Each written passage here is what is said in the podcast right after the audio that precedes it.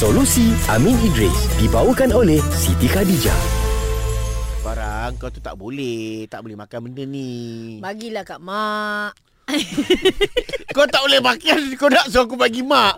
Kau ni anak apa kau ni? Yelah, mak tu dia tengah sakit. Hmm. Dia minta bagi je. Nanti kau jadi anak derhaka je. Tak boleh. Dia ada pantang dia Farah. Tu pasal aku bagi kau. Aku suruh kau habiskan. Tengok I rasa manis ni lah yang mak suka. Wow! Kaki sebelah kiri mak tu dah tak ada tau. Ha, tapi kalau kita, macam mana ni eh Bro Amin betul juga. Ha. Tengok. Jo cuba untuk uh, menjaga kesihatan mak. Hmm. Tapi saya pula saya rasa kena tu, uh, turuti mak ni sebab nanti kita Ah. jadi anak derhaka. Hmm. Masalah saya dengan Jo ni sama macam Ika. Mm-mm. Oh, okey. Dia gini. Of course, secara prinsipnya kita wajib mentaati ibu kita. Hmm. Mentaati ibu bapa kita. Betul. Bahkan kalau dia bukan muslim pun wasahibuhuma ma'rufa. Kita kena layan dia dengan baik. Walaupun dia bukan muslim. Walaupun. Apatah lagi kalau dia muslim. Betul. Itu prinsip asas. Okey. Okey. Ada juga pengecualian. Ah, Dalam hukum syarak ni uh, every general rule Mm-mm. there is an exception. Cik, speaking. Dia biasa lah. Hari-hari macam ni pagi-pagi dia skipping. Okey. Okey. Prinsip asas dia ada pengecualian. Apa pengecualian dia? Dalam hadis riwayat Bukhari Nabi sebut la ta'ata li makhluqin ala fi ma'siyatil khaliq. Tidak ada ketaatan pada manusia. Tak kira lah pemimpin negara ke, pemimpin negeri ke, tok mengulu ke, termasuk ibu bapa Mhm. kan mentaati pemimpin, mentaati mentaati manusia dalam hal maksiat pada Allah.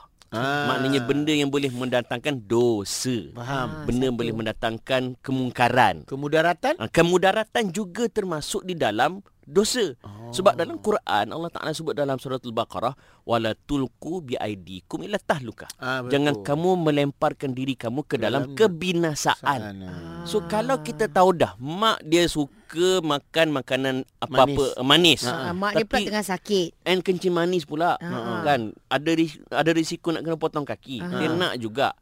Ketika itu dia kena ingat la darar wala dirar ah. dalam dalam prinsip usul fiqh. Ya. Jangan kita buat mudarat ataupun memudaratkan orang lain. Hmm. So sekarang dia, dia memudaratkan diri dia. Faham. Maka sebagai anak bukan setakat uh, jangan patuh malah wajib untuk tidak patuh. Wajib untuk tidak patuh. Sebab akan memudaratkan maknya. Ah, dengar tu Ika. Ah, so Eh, mungkin ting- tak tinggal WhatsApp lagi kan? Ah, macam mana cara kita berinteraksi nak explain lah. Ah, okey, itu betul. Ah, Itu Itulah betul. tadi Farah kan aku cakap. Jangan Okey, ikut sangat okey. mak tu. Mak tu tengah tak sihat. Engkau satu je aku nak pesan. Asal Kalau tak boleh nak menyus- uh, menyenangkan, Ah. jangan menyusahkan aku. Ah. Kau balik seminggu sekali. Aku hari-hari kau mak di Farah.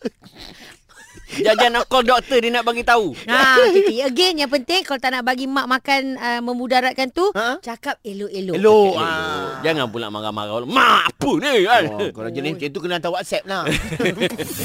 Solusi Amin Idris dibawakan oleh Siti Khadijah. Dapatkan produk Siti Khadijah hari ini. Selesa luaran, tenang dalaman.